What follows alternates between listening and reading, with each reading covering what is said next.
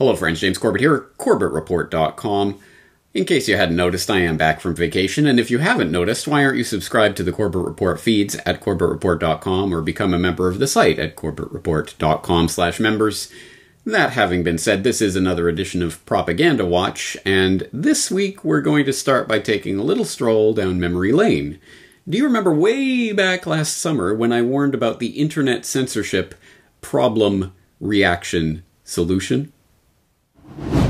Do you not think that Zuckerberg and his pals are wetting their pants in anticipation of a government stepping in and declaring that Twitter and Facebook and what have you, these are now, these are now such important platforms that we must now, well, of course, acknowledge their monopoly status and then regulate them? They want this. They desire this. Oh, don't throw us in the briar patch and make us into the monopolies that we want to be. Well, for those of you who don't remember that, or perhaps need a refresher, I urge you to go back and watch or rewatch or listen or re-listen to that episode of the Corbett Report from last summer, where I make the case as cogently and as forcefully as I can that, of course, what the big tech monopolists want more than anything else is government to step in and intervene in order to cement their position as the monopolists of the new public square. Twitter and Facebook and Instagram, these are, this is the public square in the twenty-first century, and we must regulate them so that they play by the rules. And who will make those rules? Oh, I guess the Congress critters. Yay! Win-win for everyone, right? No, lose-lose for everyone. And if you need a refresher on why that is so, I wholeheartedly recommend that you go back to that Cor uh, Corbett Report podcast episode from last summer, where I make the point, because I realize it's counterintuitive and not a lot of people will be able to wrap their heads around it at first glance. But trust me, the big tech monopolists desire government interference in order to cement their position in the, the public square, the internet uh, space. So, case in point, people might have seen this just uh, a week or two ago, just uh, as I was leaving on vacation. Mark Zuckerberg is begging for governments to regulate Facebook, says Market Watch dot com, or perhaps less clickbaity. Uh, the Hill writes that Zuckerberg, maybe tech should face some regulations.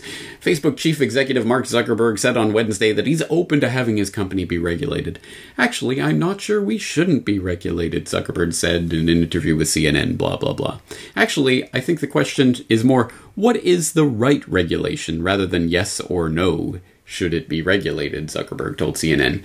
Exactly the point. Yes, I mean, of course, they want regulation to go a certain way, but given that, as we know, if you are a viewer of the Corbett Report, you know this by now, yes, the, the big tech giants, Facebook and, and Google and YouTube and, and Twitter and all of them are connected in behind the scenes to the U S government in various ways, overt and covert. So the idea that they are going to be steering the regulation that's going to be cracking down on them should give us all a bit of pause for thought as to, oh, why are they, why are they seemingly so on board with this idea of government regulation? It's of course because they're going to steer this regulation to make sure that competitors are pushed out of the marketplace. Bye-bye Minds, bye-bye Steemit, bye-bye BitChute, bye-bye anything that could pose any sort of threat to their monopoly on the internet and the, the internet social media space. Another interesting case in point, just from the last couple of days, comes from C N B C, who put out this article, YouTube and its users face an existential threat from the E U's new copyright directive. And it's obviously talking about that new E U legislation um, that would, that is very vague and amorphous language that the various E U states are now going to have to implement uh, into their own laws. They're going to have to enact laws to, to coincide, uh, coincide with it, and it will, in various ways, potentially make YouTube and other internet platforms responsible for pre-checking, essentially, uh, any copyrighted material that's uploaded to their platform. So not only are they, like YouTube and everything, scanning after the fact, they would be uh, imposing various filters and checks, which would basically eliminate satire and news comedy and parody and various other completely fair use cases, because the YouTube whatever is not going to be able to decide be beforehand. Um, they, they don't even decide after the fact, as you know by now. But anyway, let's get into the specifics of this article. Um, they're talking about a couple of creators who make their um, their livelihood on YouTube as T V and film reviewers and how this might affect them. And it says, like other content creators who have built brands and businesses on tech platforms like YouTube, they fear their livelihood and creative outlet could be threatened by a new copyright directive passed by the European Union in March. Under the new rules, which member states have two years to formally write into law, tech platforms like YouTube could be held liable for hosting copyrighted content without the proper rights and licensing. That's a big change from the status quo, which generally assumes platforms are not legally liable for their users' uploads so long as they take down infringing content once flagged. But according to the directive, companies like YouTube could soon be held liable unless they can also prove they made best efforts to get authorization for the content and prevent it from being shared without rights in the first place. YouTube and other tech platforms have argued that the only practical way to avoid liability will be to install even more restrictive content filters than the ones current they currently have to prevent infringement. The E U directive does not require tech companies to do that, and it makes exceptions for using copyrighted material in parody or commentary, as would be the case in Jones and Bartley's reviews. But experts say, experts say, it will be difficult for platforms to create automated filters that can distinguish this context, at least at first. That could mean a channel like Nitpicks would have to avoid using any movie or T V clips in their reviews to ensure their videos uploaded to the site in a timely manner. Uh, Jones and Bartley, along with four other YouTube creators interviewed for this article, remain optimistic that the final version of the laws will be more flexible than the vague language of the directive, but YouTube isn't leaving things up to chance.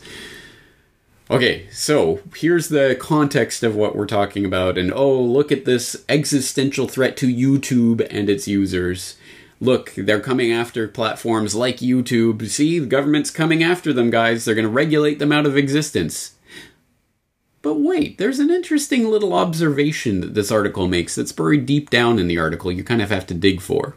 So down here in the article, they're talking about the types of pre-filters and everything that will have to be instituted if the, this uh, law is enacted, or these laws are enacted in a way that seems to conform to what we're talking about here. And you have Corinne McSherry, legal director of the Electronic Frontier Foundation, saying that even the YouTubes of the world will not be able to accomplish this task, leaving open the question of how up-and-coming platforms will tackle it. And then they get into entrenching large platforms. A key criticism of Article seventeen of the E U directive has been that it will further entrench large platforms' foothold in digital distribution dominance.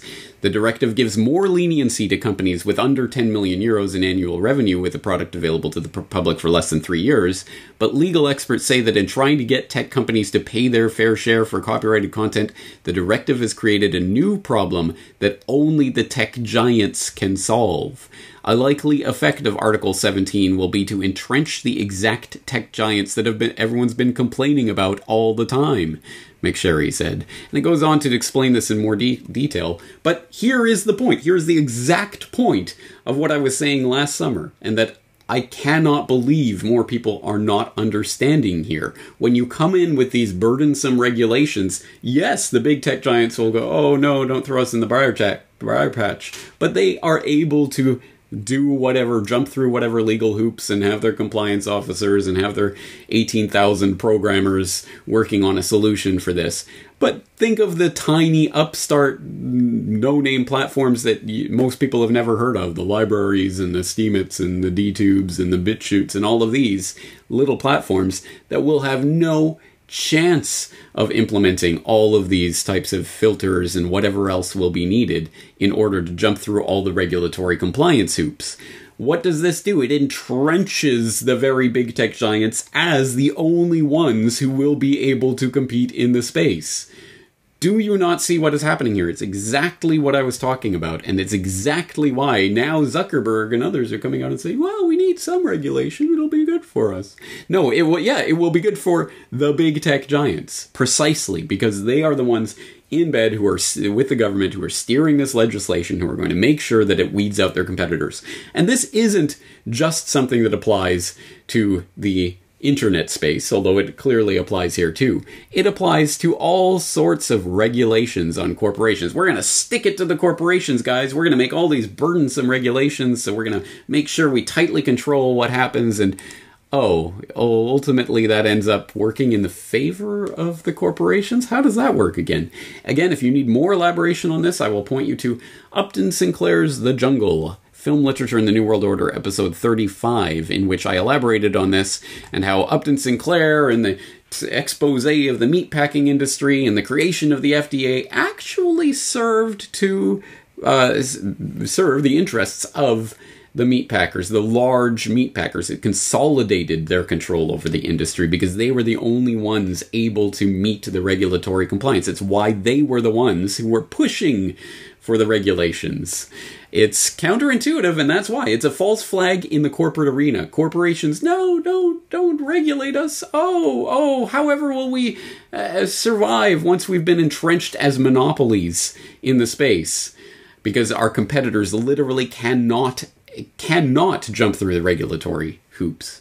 That's the point of this, and that's exactly where this is heading. And then uh, the end result of this is, oh, yay, now now they have to play by the government's rules and give everyone a Twitter and Facebook account. Oh, yay, problem solved, guys.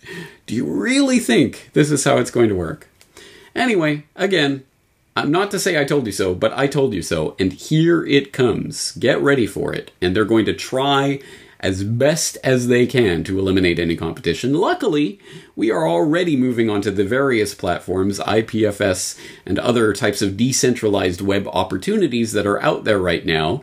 And of course, then they're going to crack down on the I S Ps, so we'll go to CubeSats, and then they'll crack down on the CubeSats, so we'll find a different way around it. There are always ways, technical ways around the restrictions they're going to impose, and the real web, the free web, is always going to be two steps ahead of normie land, where everyone's living on Facebook still. But, uh, and that's exactly how the internet was pioneered. It was pioneered largely by people who wanted that freedom, and they're going to have to explore new frontiers of the internet in order to find it, as increasingly the regulations start to come in and cement the monopolist's position of power. It's an extremely important point. It's one that we can learn a lot from. It's happening before our very eyes, and it's spilling forth through the news feeds right now. And as always, I'm going to be here covering it for you at Corbett Report dot com. I hope you'll join me.